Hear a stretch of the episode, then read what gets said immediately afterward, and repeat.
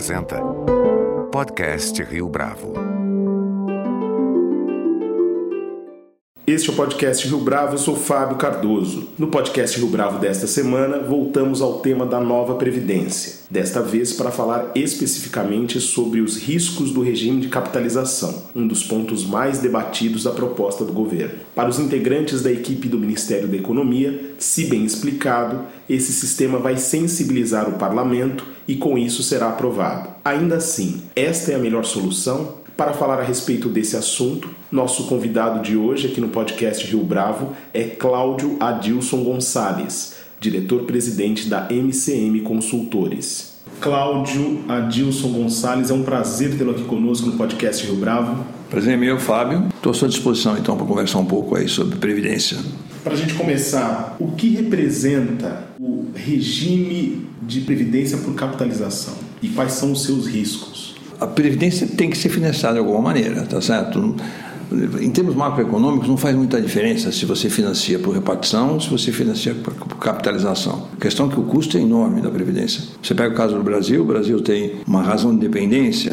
O que é razão de dependência? Primeiro, a razão de dependência é um indicador que nós tomamos, que é o número de pessoas com mais de 65 anos como proporção no número de indivíduos em, em, idade ativa. Em geral, para comparações internacionais, se toma indivíduos que estão com 20 até 64 anos e 11 meses até 65 anos. A razão de dependência no Brasil é 13, 13,5, 13,6. É uma razão de dependência baixa. Cito alguns exemplos, né? No Japão é 46, tá certo? Ou seja, para cada um japonês aposentado, tem dois trabalhando. Na Alemanha é 35. No Chile, que é tão citado como exemplo, é 17. Né? No Brasil é 13. E só para acentuar o seguinte: o dispêndio com Previdência no Brasil é imenso, considerando União, Estados e Municípios. Já é cerca de 14% do PIB, né? se você incluir o BPC, que é uma forma de previdência, é um assistencial, porém, é para atender a classe pobre, chega a 14% do PIB. Então, a capitalização ou a repartição terá que ser financiada de alguma maneira. Qual a grande diferença dos dois sistemas? Né? A capitalização, cada indivíduo financia a sua própria aposentadoria. E a repartição é um esquema de solidário, a sociedade coloca recursos empresários, trabalhadores, contribuintes, dívida pública, enfim, todas as possíveis fontes de financiamento do Estado para cobrir os custos dos benefícios, né, para bancar os benefícios. Em geral, a esquerda gosta muito do repartição, né, porque a esquerda é simpática essa questão de solidariedade, né, de, de, o Estado como o grande eh, financiador das necessidades sociais, e a direita adora a capitalização porque é cada um por si, Deus por todos. Né? Essa é uma forma bem didática, é a grande diferença entre os dois sistemas. Por que é preciso cuidado ao implantar o regime de capitalização conforme o ministro da Economia tem Pois é, eu vou te responder em termos gerais e depois especificamente no caso brasileiro. Eu gosto dos dois, mas a tendência mundial é criar pilares. O que quer dizer isso? Né? Um pilar que é social, que atende uma faixa muito, de renda muito baixa. O Brasil já tem esse pilar, que é o BPC, o Bolsa Família, uma série de programas assistenciais que, de certa forma, garante que o indivíduo, quando ficar velho ou inválido, não vá para a miséria. O segundo pilar é pessoas de renda muito baixa ou média, né? que a tendência mundial é deixá-los na repartição. Quê? Porque quando você cria a capitalização, né, o indivíduo vai constituir com as suas poupanças o seu aposentadoria no futuro, ele assume riscos de mercado, né, no sentido de que quando se faz, se define a alíquota de contribuição para financiar, para que lá no final da vida dele ele tenha constituído um, um pecúlio para poder viver disso, né, tirar os recursos para se manter, nós fazemos, nós, quer dizer, na instituição é preciso fazer uma projeção, cash flow, né, uma projeção de todos os benefícios futuros que esse indivíduo vai ter e principalmente do rendimento, da rentabilidade real, acima da inflação, dessas poupanças que vão ficar lá no fundo. Se você errar nisso, ou se o mercado não for amigável para quem está aplicando recursos, que tiver taxas de juros muito baixas, como ocorreu no Chile, né? Quando o Chile instituiu o sistema de capitalização dele, os juros nos Estados Unidos, taxa de juros, o Fed Fund Rate, a taxa de juros de curto prazo dos Estados Unidos, estava em 12% ao ano. Foi logo depois do choque do Paul Volcker para acabar com a inflação. Se você errar, superestimar os retornos dessas aplicações, quando chega lá na fim da linha, o sujeito não tem recursos para bancar a, vida, a velhice dele. Por isso que esse segundo pilar, de pessoas de renda muito baixa, digamos um salário mínimo a três, por exemplo, né? Estou fazendo um cota arbitrário aqui, você não pode submetê-los ao risco de mercado, porque se chegar lá à frente e a rentabilidade do fundo que foi projetada ficar muito inferior, essa estimativa inicial, essas pessoas vão ser um problema para a sociedade também, porque vai ter que acolhê-los de alguma maneira. E o terceiro pilar, que são de pessoas de renda média para cima, no meu exemplo, acima de três salários mínimos, quatro, eu preferia quatro, tá certo? Esse sim, vai para capitalização pura, porque são pessoas em tese com um pouquinho mais de recursos, que mesmo que o fundo de previdência dele não gere o, recurso, o retorno esperado, ainda assim ele não vai para a rua da amargura, né? não vai ficar totalmente desprovido com o tipo de proteção. Essa tendência é mundial. O Chile começou com capitalização pura e aos poucos, desde a reforma da Bachelet em 2008, vem introduzindo mecanismos de transformar, de se aproximar desse sistema misto. O cuidado principal é esse, certo? Em termos gerais. No caso brasileiro, a questão mais séria é que nós temos um, um dispêndio de previdência que é absolutamente gigantesco comparado com a nossa taxa de dependência que eu falei no início. Né? O Brasil é um patinho feio, é um número fora da curva. É em estatística, né? a gente costuma chamar isso de outlier. Né? Ou seja, ele tem uma taxa de dependência baixa, ou seja, uma população jovem, comparativamente a outras que eu te dei exemplo aqui, e tem um dispêndio extraordinariamente elevado, de 14% do PIB. E, obviamente, o custo de financiamento disso está é, ficando insuportável, até porque a população brasileira vai envelhecer muito rapidamente em função da queda de, do taxa de fecundidade. Então, você tem o famoso déficit da Previdência, quando você considera a União, Estados e municípios e o regime geral da Previdência Social, que atende os trabalhadores do setor privado, mais os do setor público, que não são estatutários, né, que também estão no regime geral, e mais o, o regime chamado RPPS, regime próprio de previdência do setor público, o déficit é na faixa de 320 bilhões em 2018, e a tendência é crescer 40, 50 bilhões por ano. É um negócio dantesco, né? Se você criar um sistema de capitalização hoje no Brasil de forma muito, digamos, muito abrupta, me parece que é o sonho do, do ministro Paulo Guedes, né? as pessoas que se transferirem para o regime de capitalização, ou mesmo que ele não transfira os atuais trabalhadores, mas os novos ingressantes, obviamente deixarão de contribuir para o regime de repartição. Passarão a constituir, constituir o seu pecúlio, que ele vai usar daqui a 40 anos quando ele se aposentar. E o que vai ocorrer? A receita para financiar esse, esse montão de dinheiro para reduzir esse déficit extraordinário que eu me referi há pouco, né, vai cair. Esse é um cuidado enorme que tem que se tomar, porque nós podemos fazer uma reforma de previdência que é, é difícil politicamente ser negociada, um, um, gasto de energia enorme do legislativo, da população, enfim, para aprovar uma reforma de previdência e de repente ele carregar grande parte desses recursos lá para constituir o fundo, do recurso não, das, das contribuições para constituir o fundo de capitalização dos daqueles que vão se aposentar lá na frente. E quem cobre esse buraco aqui? Vamos continuar com o déficit da Previdência. Primeiro cuidado. O segundo cuidado é, eu já falei no início, né? Há que ter cautela de não se gerar para a população de renda muito baixa uma contribuição dizer, equivocada ou subestimada e, portanto, deixar essas pessoas sem recursos quando tiverem que usar os seus fundos, seu fundo. Quando o ministro Paulo Guedes se refere ao Chile, ele não está pensando exatamente nesse movimento conduzido pela então presidente Michelle Bachelet. Ele está pensando no processo anterior. Esse é o principal risco dessa aplicação imediata, tal qual ele imagina? É, o ministro e, e muitos dos ultraliberais brasileiros, né? Eu disse a você que eu tenho uma formação liberal, neoclássica, mas isso está desaparecendo hoje, né? As pessoas hoje se faz muita crítica aos mercados, sabe-se que existem bolhas, que os agentes econômicos não são tão racionais como pensávamos. Né? Você tem aí dos últimos sete prêmios Nobel de Economia, quatro são behavioristas da área, derrubam muito essas teses ultraliberais. E, com todo respeito, acho que o ministro Paulo Guedes é uma pessoa culta, inteligente, mas ele ainda faz parte desses, dessa camada de ultraliberais eh, formados pela Universidade de Chicago, principalmente, mas não só, na década de 70 e 80 do ano passado. Certo? Ele cita o Chile como sendo um exemplo de, de algo espetacular. E nós sabemos que não é. Né? No caso da, do regime de capitalização, nós sabemos que a grande maioria das pessoas que se aposentam hoje no Chile, eu diria que quase a totalidade, 79% das pessoas que se aposentam hoje no Chile se aposentam com menos que o salário mínimo. Segundo, em média, cada aposentado chileno recebe um valor de benefício equivalente a 38% do salário que ele esteve na, teve na ativa. Então veja, não são números muito simpáticos, muito bons, né? não, não deve ser nosso objetivo chegar lá. Evidentemente que não se pode pensar que as pessoas devam se aposentar com salário igual ao salário da ativa. o, sistema não, sistema não suporta isso. Agora, 38% do salário ativo, você vai ouvir comigo, é muito cruel o indivíduo se aposentar com, aposentar com isso. E o terceiro ponto no Chile, que uma das coisas não funcionaram bem, a meu ver, e a meu ver,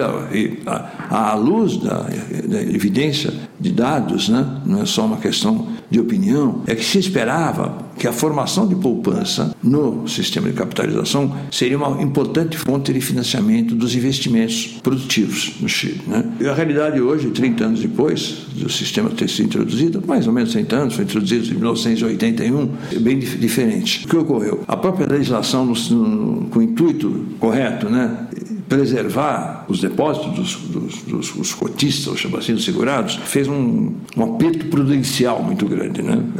Os fundos não podem colocar dinheiro onde eles querem. E eles acabaram, em função disso, né, passando a aplicar seus recursos em, títulos de AAA, em títulos seguros. Então, compra o título do Tesouro Americano, compra o título do próprio Tesouro Chileno, que tem uma situação fiscal sólida, né? e com isso, obviamente, a rentabilidade foi muito mais baixa. Então, e o recurso não foi para o setor produtivo. Então, esse, essa história de dizer assim, o Chile tem a renda, o ministro falou na, na CCJ, né? o Chile tem uma renda, ah, bom, vocês não gostam de capitalização, mas olha que maravilha, o Chile tem uma renda per capita mais de 20 mil reais, né? quase o dobro da brasileira.